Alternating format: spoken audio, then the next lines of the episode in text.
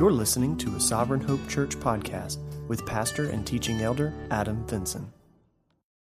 If you've never been with us on an Application Sunday, uh, things do function a little bit differently in that um, we have what you already enjoyed, an extended time of fellowship with breakfast provided, and then our time in the Word is different in that we look back over the past several weeks and kind of review things that we've been learning, and then we have some direct application for things that we want to do going forward. So uh, we don't bring new content today. We instead bring content that we've been looking at over the past several weeks, remind you of that, and then we look towards ways that we can apply it going forward so that we're doers of the Word and not hearers only. And so we're looking back over the last uh, three sermons in Exodus. We had a sermon by Tyson and a sermon by Marcus thrown in there as well. Encourage you to go back and re-listen to those if you didn't get a chance to. I know we had some sporadic attendance there at the beginning of June with a lot of vacations taking place, and so you may have missed one of those sermons. Encourage you to go back and listen to those as they drew our attention to the New Testament, particularly how the book of Exodus feeds into the New Testament and reinforces uh, what we're learning in the New Testament. Today, we're going to look back just at those three sermons from Exodus. Uh, starting in Exodus chapter fifteen, we looked at the crossing of the Red Sea, particularly, though, the results of that in the ways that the children of Israel worshiped after that, right? So there's this crossing of the Red Sea that takes place, and then um, the, the children of Israel begin to express their gratitude to God in response to that. So several weeks ago, we looked at how God puts us in impossible situations, so we're forced to look to the only one who can possibly make a way so that when a path is finally created, our initial panic is moved to ongoing praise because of his unrivaled power. He puts us in impossible situations. Prior to this, we had talked about the children of Israel fleeing Egypt, but God puts them in a position where the Red Sea's on one side, the desert's on the other, and the pursuing army of Egypt is closing in. There's nowhere for them to go, right? And it looks like God has put them in a trap and is going to abandon them, and that's certainly how the children of Israel begin to respond as they cry out and grumble and complain and doubt God's direction and provision in their life. It's an impossible situation. What it does is it forces them to look to the only one who can possibly make a way of escape for them. Um, God directs Moses to challenge the people to see and to believe that he is going to provide. And um, when they step into that dry land experience, as they cross the Red Sea and they come across and they see the waves come crashing down on the Egyptians, it leads them to praise. It leads them to praise and worship for what he has done. We talked this week about how singing is what we're supposed to do as Christians. It's something that we're mandated to do. It's something that we're commanded to do. Um, that good songs help us recount and remember God's saving work in history.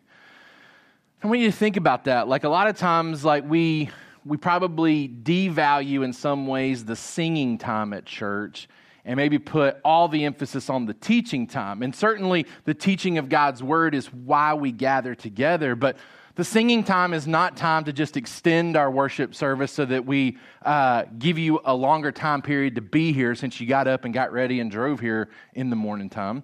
It's not filler time. Um, and maybe that would be the case at some churches. I can tell you it's not the case here. Like I can tell you that, that Tyson and our worship team work very hard in the selection of the songs that they choose because it's theology that they're giving to you. Um, it's theology that you get to participate in as you sing and reflect and meditate. Um, it, it's not a it's not a time to go to the bathroom. It's not a time to to talk and discuss and catch up, right? Like we don't we, we don't want to dismiss our singing time as though it's less valuable. Um, it's it's an opportunity for us to reflect on the truths of Scripture. Um, the songs that we sing are rooted in Scripture, and so while it may not be a direct quotation from God's Word, it's certainly flowing from our understanding of God's Word, and it's that theology that oftentimes we're, uh, we're quicker to remember during the week than maybe a Bible verse that we heard on a Sunday. That that catchy tune and the, the lyrics that, that are put together in a memorable way are things that we can draw upon and listen to and be reminded of. Good songs help us recount and remember God's saving work in history. For our kids this week at Snowbird, Um, one of the songs that they had the chance to sing and one of the songs that was taking place at the worship service that our family attended is a song by Phil Wickham called Worthy of My Song. Worthy of My Song by Phil Wickham. Here's the beginning lyrics to that song, and I think it ties in directly with some of the things that we've been talking about over the past several weeks here. It says, I'm going to sing till my heart starts changing. Oh, I'm going to worship till I mean every word, because the way I feel and the fear I'm facing doesn't change who you are or what you deserve. What's the idea there in that song? The idea is that I'm going to sing truth to my heart, particularly when my heart doesn't feel that way, right? Like when my heart doesn't acknowledge what is true, I'm going to sing to my heart to get it back aligned with where it should be. Um, and that's what we've been talking about, that the singing piece of being a Christian, the reasons that we sing on a Sunday morning, and, and maybe it feels awkward at times because you're you're not one that would call yourself a good singer. Um, the singing time is meant to speak to our heart. It's meant to align our heart to God's word and God's truth. And and even when it when we don't feel that way, when we don't acknowledge what we should be acknowledging, God can use the lyrics of songs to remind us, to recount who God is when we're having seasons of doubt. Um, we talked about singing to be aware that God is working, to remember what the situation was before, and to recognize what God has done in the midst of it. That's what the song in Exodus chapter fifteen talks about, right? It says, then Moses and the people of Israel, reading from verse one, sang this song to the Lord, saying, I will sing to the Lord, for he has triumphed gloriously. The horse and his rider he has thrown into the sea. The Lord is my strength and my song, and he has become my salvation. This is my God, and I will praise him. My Father's God, and I will exalt him. The Lord is a man of war. The Lord is his name. The song goes on to continue in verses four and following. It recounts who they were fearful of. They were fearful of Pharaoh. They were fearful of the Egyptian army, and God vanquished that. God destroyed it. God conquered it. This is what the situation was like before God intervened, and this is what the situation is now that God has intervened. We sing to acknowledge that, that we're aware of it. We sing to acknowledge that it is God working, that he is the one who has been faithful to act. That's the common theme in Scripture. Our students got to see that once again in the book of Genesis with the story of Joseph this week, that um, that theme of God's faithfulness to act for his people. That's the common theme that runs through Scripture. Right? Jesus being the ultimate act by God for his people, that God sends Jesus on behalf of his people to make sure that we can be reconciled to him. It's Jesus dying on the cross, his blood being shed, his good works being accomplished, that allows us to have relationship with him. That's the ultimate act of God's faithfulness. But all along the way, we see these, these smaller acts of faithfulness where he's constantly providing for his people, constantly pointing them to trust in him. And we sing about that for our own life, because God's doing that for us daily too. He's working and moving and acting on our behalf, and we can sing to acknowledge that when we come together. And then lastly, we sing in anticipation that God will continue working, that he's for us no matter what, and he will keep fighting for us. Because at the end of this section, this, this song that they sing, they're singing about what God is going to do. It says in verse seventeen, you will bring them, talking about his people, you will bring them in and plant them on your own mountain. The place, O Lord, which you have made for your abode. The sanctuary, O Lord, which your hands have established. The Lord will reign forever and ever. They're looking to the future of what God's promised to do. You're going to bring us to the promised land. You're going to establish us there. These are things you've promised to do, and we sing in anticipation of you doing those things that you have promised. We do the same thing as well when we come together and sing. Application from that week, we talked about whenever God does something great, he deserves to be praised, so acknowledge him well, lest you forget. We've already seen, and we'll get into this now, that right after this, three days later, they forget about God's provision, and they start grumbling and complaining about, about water and not having water to sustain themselves, right? They need to be able to sing and to remind themselves that God always provides for his people. Number two, we talked about turning our sighing to singing, by increasing the theology of your songs to help mature your feelings when all seems lost. To have songs that you can go to, to listen to, to speak to your heart, particularly when you're prone to grumble and complain about your circumstances. Those songs will remind you God's in control. God provides for his people. And then lastly, we talked about how churches are oftentimes known for their music, right? Like, people come and visit churches, and one of the one of the things that they're looking for initially is, what type of music does this church have? What type of music does this church play? Do I like the songs, right? A lot of churches are known for their music. We talked about being a church that's known for its singing, that we want to be a place when people come and visit, they experience a group of people who sing, sing from their heart, sing to acknowledge the work that God's doing in their life, to where it may not be somebody's music of choice, but they can leave our church, walk away saying, man, that church sings. That church is certainly in tune with what God's doing, and they're ready to acknowledge that. The next week we talked about from bitter to better in Exodus fifteen, the idea of the bitter water that God turns to sweet water. He takes a bitter circumstance and makes it better for them. We talked about once we cross from death to life, the Lord puts us on a journey of sanctification that involves us learning to trust His provision more and more, particularly in the ways He works to heal our bitter circumstances by making them sweet. He heals those circumstances. He makes them sweet. We talked about how God led them three days after the Red Sea experience into a situation where the water was going to be bitter for them. Remember, we talked about how this oasis that they end up in at the end of chapter fifteen was always there. God doesn't create it after the fact. It was present. God could have led them directly there, but instead He leads them to the bitter water first. He leads them to the bitter water first, and it's for a reason. It's for their sanctification. It's to increase their trust in His provision more and more.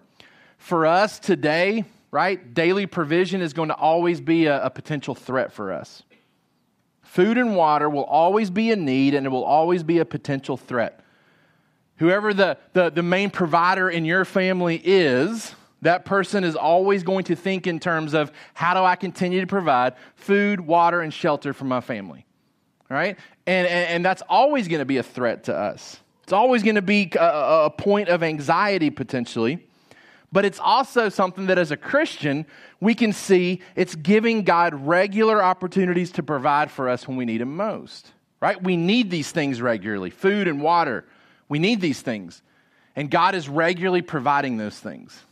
Even if we don't give Him the credit, even the unbeliever who receives those things ultimately gets those things from God, right? The Bible says that His common grace falls on both the believer and the unbeliever, right? God doesn't just allow it to rain on the Christian farmer's crops. He allows it to rain on all the crops, right? So God's always providing food and water, both for believer and unbeliever. For the Christian, we see it as an opportunity for God to regularly provide for us and to give Him the acknowledgement for it.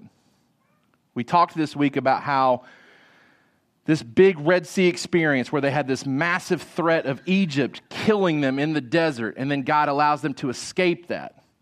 And then it's three days later that another big bad situation hits. They don't have any water and they're on the verge of dying of thirst.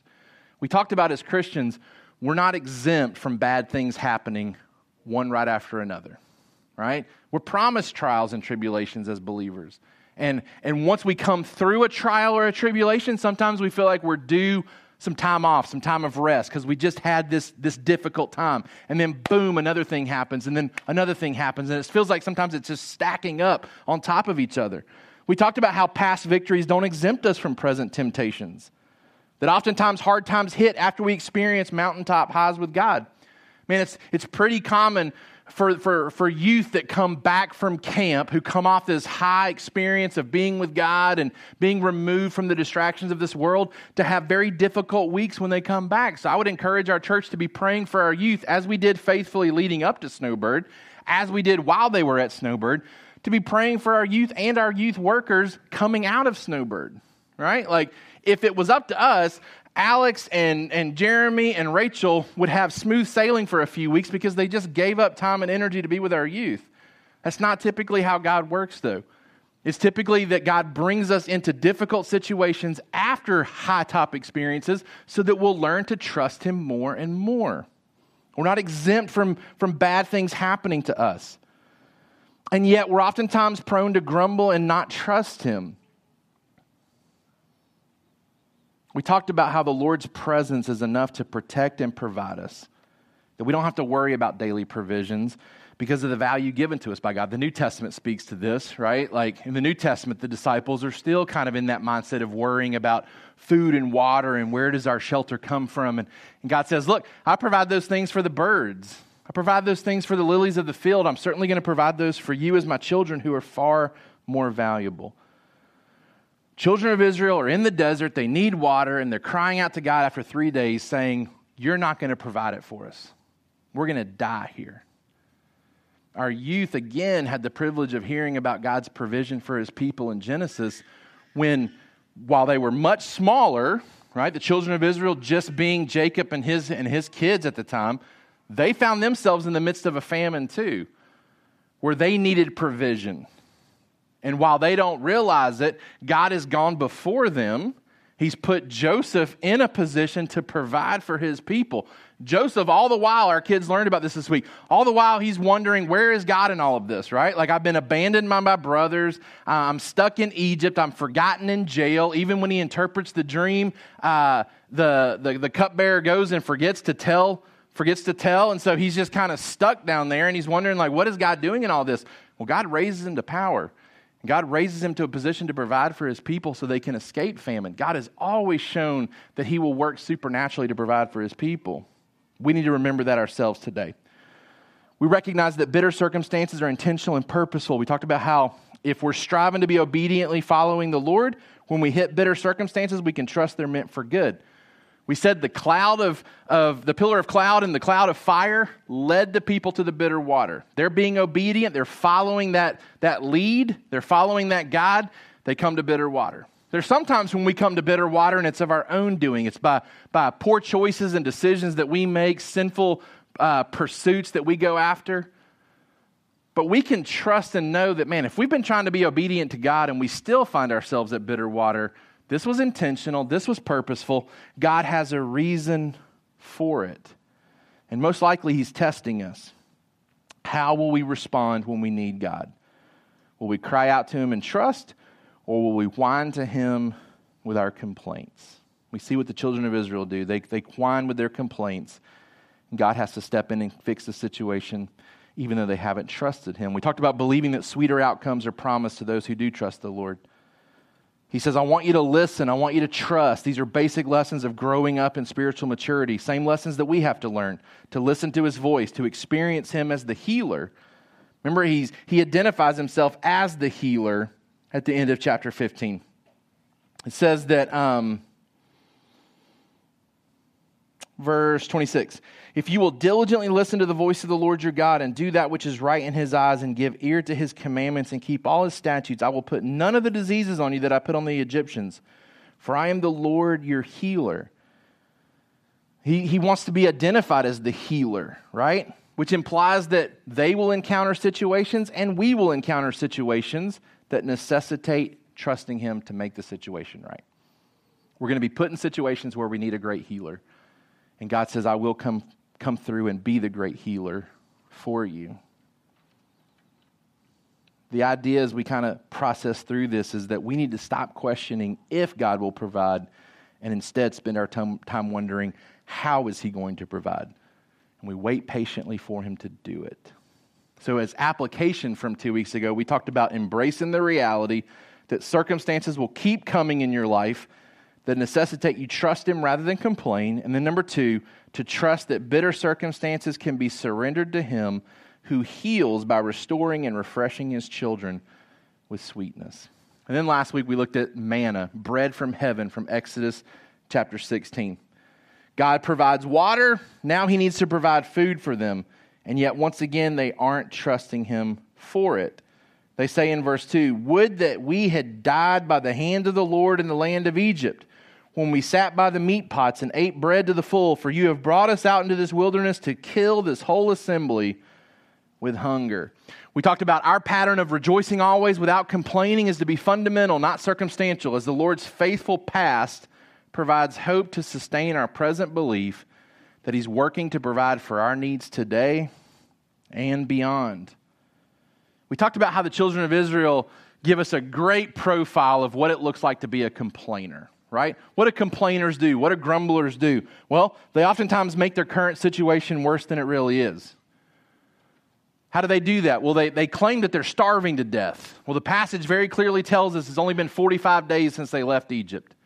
And we said unless their last meal had been that Passover meal the night before they leave, they aren't on the verge of starvation. They most likely took provisions, have eaten those provisions, Maybe they're getting close to thirty days, but we said people today fast for thirty days.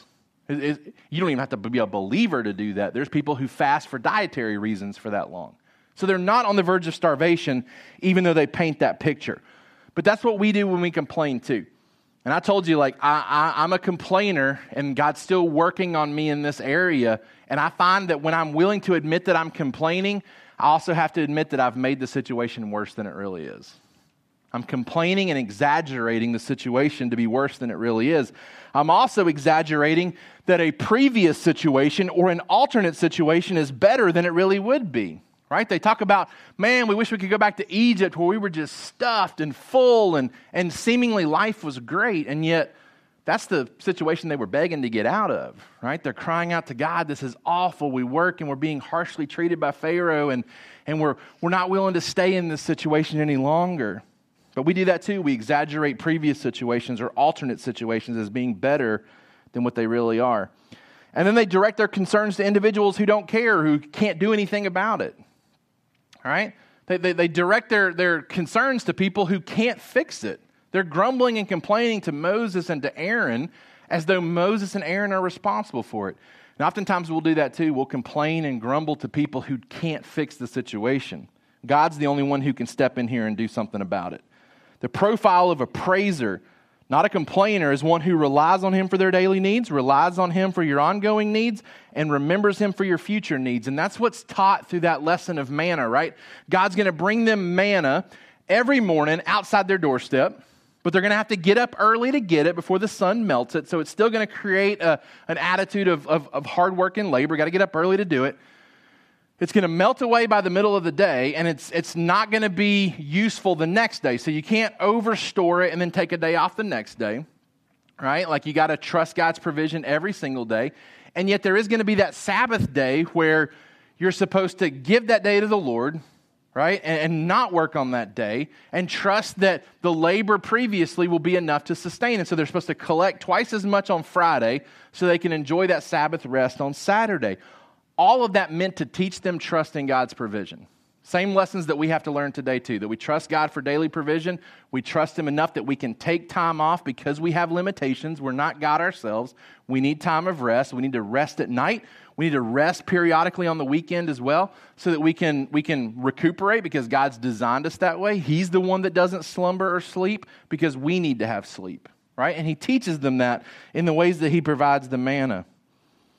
Once again, calling them to trust him. We said application-wise, every aspect of life, including my eating, is to be governed by God's word with me seeking obedience to it. Every true need I have is met not in earthly provisions, but in Jesus who meets my greatest needs by saving me. I challenge you to read John chapter six. If you haven't had a chance to do so, let me encourage you to do it once again. John chapter six, Jesus identifies himself as the true manna. Right, so we're reading Old Testament manna context here, but in John chapter six, right after he feeds the five thousand, right, the people come back saying like, give us more miracles, give us more food, and, and Jesus directs their attention to him and his provision. He says, look, I'm the bread of life. I'm the one that can meet your needs. I'm the one that can satisfy you. He does the same thing with the woman at the well when she's talking about water and needing to continue to drink. He says, I'm the living water. Right? I'm the one that can create a scenario where you don't thirst anymore. And he's not talking about the physical thirst. He's talking about the spiritual thirst, right? Every true need that we have is met in Jesus. Exodus chapter sixteen gives us that picture of the manna, gives us that picture of the provision. And it closes in chapter sixteen, reminding them to take some of it and to put it and to set it aside in the Ark of the Covenant, which is to come, but they're going to set it aside. Eventually it ends up in the Ark of the Covenant. And that manna is to be a visual reminder going forward of God's provision so that when they find themselves in new scenarios and new situations where they need God's provision, they're reminded that God has provided in the past. He's going to provide once again. As our application for today, as we always do, I want to give you some things to remember and some things to do. Things to remember and things to do. So I chose one thing to remember from each sermon and one thing to do from each sermon. I want to challenge you to write these down or to take a picture of them, to be able to refer back to them uh, throughout this week and going forward. Again, the goal of today, the goal of every Application Sunday, is to create a culture where we're seeking to be doers and not hearers only. Things that we want to remember, because Scripture talks a lot about how important it is to remember what we've been taught. What do we want to remember? Number one, singing God's praises is an important way for me to keep my heart remembering that He is always faithful to provide for His people. Singing God's praises is an important way for me to keep my heart remembering that He's always faithful to provide for His people. It's hard to complain if we're in God's Word and meditating on God's Word regularly. It's it's hard to. It's not impossible, right? We saw that the children of Israel saw the Red Sea split, and then three days later, they're complaining, right? So three days after one of the greatest miracles in the Old Testament, they're complaining about whether God can give them water or not. It's not impossible, but it's hard if we're regularly, daily, reflecting on Scripture, reading Scripture, listening to Scripture, listening and spending time with, with people or songs or other opportunities that point us to Scripture. It's hard to complain well if you're focusing on God's Word, because all of those things together point us to trusting Him.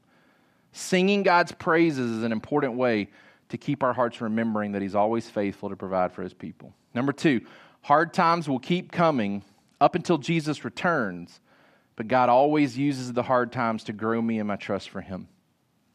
We got to quit being surprised by hard times, because then we're, it's a setback for us when hard times hit. If we're anticipating hard times, it doesn't have to be a setback. Hard times will keep coming up until Jesus returns. So there is a point in time where they stop coming. So we can look forward to that, right? It's not just this indefinite, like, hard times will always be. No, they'll always be until Jesus comes back. So there is hope of this ending. But until then, hard times will keep coming, but God always uses the hard times to grow us in our trust for Him. And then lastly, number three, if I'm complaining, then I am likely exaggerating my predicament and not focusing on how He can use my predicament for His glory. If we're complaining, we ought to pause and stop for a minute and say, we're probably exaggerating the situation. We've probably made it bigger than it really is. And we've also stopped focusing on how God can use it for His glory. If I'm complaining, I'm likely exaggerating my predicament and not focusing on how He can use my predicament for His glory. Three things to remember here.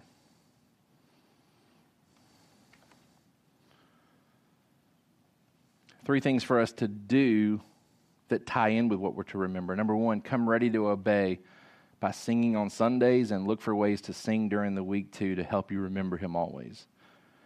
I told you, like, uh, one of the reasons we came, one of the ways we ended up in Exodus is we were in Ephesians talking about our need to sing to each other, to encourage one another, to, to, to, to use the truths of Scripture that are oftentimes found in song to encourage one another. It ought to be encouraging to step into a room where other believers, men and women, are singing from their hearts.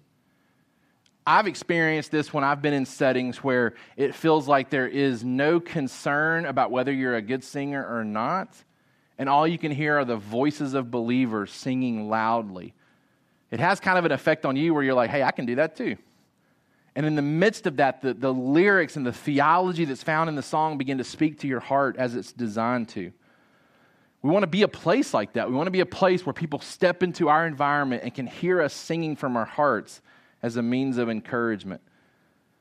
One of the ways you do that is you can prep your heart for Sundays. Most of you can, can figure out where we're going to be week in, week out in the sermon series, right? We're going through Exodus. We're going through it virtually verse by verse. Newsflash, we'll be in Exodus chapter seventeen next week. So you can read ahead. You can be listening to, to God's Word as you're driving. You can be studying ahead. You can open your heart, prepare for what you're going to hear in the sermon so that you can even come in ready to sing about what you've already learned from that chapter in anticipation of what, what else is to come. Singing God's praises is an important way to keep remembering. So what do we do? We come ready to sing. We come ready to sing, and we ought to be the type of people who are singing throughout the week. as we point ourselves to God and we trust him and his provision and we see his provision, as a Christian, it's really hard not to sing. Number two, don't be pessimistic by assuming something bad is about to happen. Instead, anticipate the next great faithful act of God in your life. Now, here's where here's where some of you would react to that number two in remembering hard times will keep coming. Like some of us, we don't have to be convinced of that because we feel that way all the time. Like bad things just always happen to me. Like this week's coming up, surely bad things will happen. Like it's it's a pessimistic view where you're just assuming the worst always, and that's not what we're talking about. We're not saying, hey, go around being downtrodden people who just always expect bad things to happen. No, we're saying be the type of people that anticipate hard times will come, but couple that with being the type of people who anticipate God working in those hard times. Don't be the pessimist who's just always assuming that bad things are happening. Be the type of person who says, hey, hard times are going to happen this week. I can't wait, I can't wait to see what God does in the midst of it. I can't wait to see how God comes through and provides in whatever hard time hits this week. Trials will come this week. That's a given, right? We don't leave uh, discouraged thinking like, man, it's just going to be a hard week because Adam says hard times always come. No, we leave saying, hey, the God of the Old Testament who's been providing for his people for thousands and thousands of centuries, he is going to provide for me this week. I wonder how he's going to do it. I wonder how he's going to come through and provide. Don't be pessimistic. Assume and anticipate the next great faithful act of God in your life. And then number three, take your complaining seriously by taking measures to stop it and by confessing it as sin when you catch yourself doing it. I think complaining is one of those sins in the life of a believer that's just overly tolerated because we see it so consistently in others, right? So it's just kind of like, hey, this is just part of being human. Like you just complain, right? And, and, and so we tolerate it. Oftentimes we'll excuse it, right? And just say, well, man, I just needed to get that out. Like I feel a whole lot better now that I just kind of dumped that on you and got that out. And so we just, we make light of it as though it's not a big deal. And yet Scripture tells us how big of a deal it is. Like when we complain, it's an attack against God's sovereignty and God's provision. We ought to take our complaining seriously. Like it ought to break us that we're still in a state of complaining, right? And we ought to take measures to stop it, right? If there are particular people that maybe encourage your complaining, I got to create some separation from those people, right? If there are certain triggers or factors that you find that make it easier for you to complain, I mean, you got to create some separation there. Just like other sins that we would talk about that maybe harm us and hurt us and become a habit in our life, and we have to take measures to, to separate from those type of things, you got to do the same thing with complaining as well. We also have to confess it as a sin when God triggers a, a, a conviction later, right? That we don't just look back at that and just say, ah, it wasn't really a big deal. Like other people committed way bigger sins today. No, like we see it as a sin and we confess it. We say, Lord, I'm sorry that I was I was guilty of complaining today. Sorry that I was guilty of grumbling today. That was a lack of trust in you. It was a lack of trust in your provision, a lack of trust in the fact that when you bring me into situations that are tempting to complain about, it's an opportunity to trust you. It's an opportunity to grow in my faith towards you. Take those things seriously. These are things to remember. These are things to do. Let me pray for us, um, and then we'll, we've got a couple things to wrap up our service today. God, we love you. We thank you, and we praise you for the things that we've been learning. Um, Lord, this has been a, a, a challenging time in our study because what we're admitting is that hard times are coming. But God, help us to see past that challenging statement and see the oasis that's provided on the other side of that. Just like you brought your people to a place where they were refreshed after experiencing bitter water, Lord, help us to see that you are bringing us regularly into situations that are hard and challenging so that we'll trust you so that you can provide as you've always been providing for your people. God, help us to see that. Help us to realize that. Help us not to forget that. Lord, I pray that you would weed out the complaining in our life. Lord, help us to trust you more and more. Lord, as we see you providing, Lord, I pray that, that, a, that a song would swell up inside of us, that we would give you the acknowledgement for the provision that we've experienced. God, help us to be doers of the word and not hearers only. Lord, help us to be changed by the truths that we're seeing. Lord, help us to look back into the Old Testament and see the God of Abraham, the God of Isaac, the God of Jacob, the God of Joseph is the God that we serve today. And you spared your people from, from difficulties in times past. You brought them through it. God, help us to see that you'll do the same for us too. It's in Jesus' name we pray. Amen.